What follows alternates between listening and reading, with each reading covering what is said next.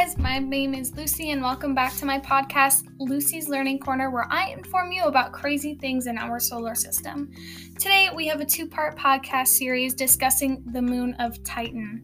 In today's episode, we will discuss um, what the atmosphere of Titan is like, how alike Titan is to Earth, and the liquid that has been discovered on the moon of Titan. So, if you're interested, be sure you stick around as we get in, get on into it. The first thing that we need to talk about is what Titan even is. Titan is the largest moon of the sixth planet Saturn in our solar system. Titan is actually the is actually also the second largest moon in our entire solar system. Pretty crazy, right? It was discovered March 25th, 1665 by Christian Huygens.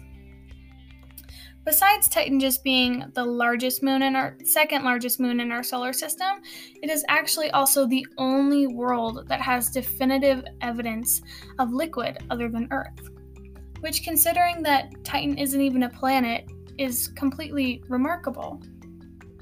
NASA discovered the liquid on Titan in 2007 thanks to the data that NASA's Cassini spacecraft found.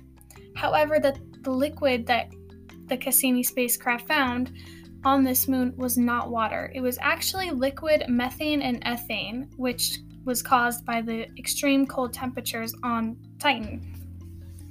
This makes sense because Titan only gets about 1% of sunlight and the temperature is negative 296.5 degrees Fahrenheit on average. So it's a pretty cold world over there. However, despite the extreme cold and different liquid, it has been found that Titan and Earth actually have very similar hydraulic cycles. Hydraulic cycle basically just means that there is a continuous movement of liquid on and above the surface. So, the hydraulic cycle is one way that Titan is pretty similar to Earth. Titan has great bodies of water. The larger ones are called Marias, and the smaller ones are called Lacus. Now let's get on into what the atmosphere of Titan is like. Titan's atmosphere is composed of 95% nitrogen and 5% methane. And it has been found that Titan's atmosphere may actually escape into space the same way Earth's atmosphere does. Another way it's similar to Earth. However, Titan's atmosphere is 370 miles high, which is much higher than Earth's atmosphere is. With that being said, Titan is the only moon in our solar system that has clouds and a dense planet like atmosphere, which, again, since it's not a planet, is pretty remarkable.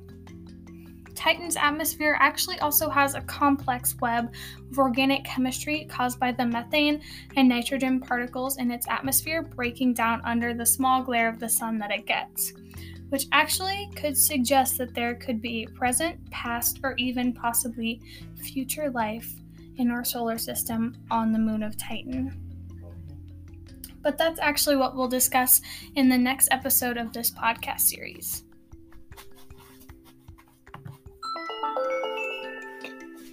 Okay, everyone, that's all that we have for today's episode.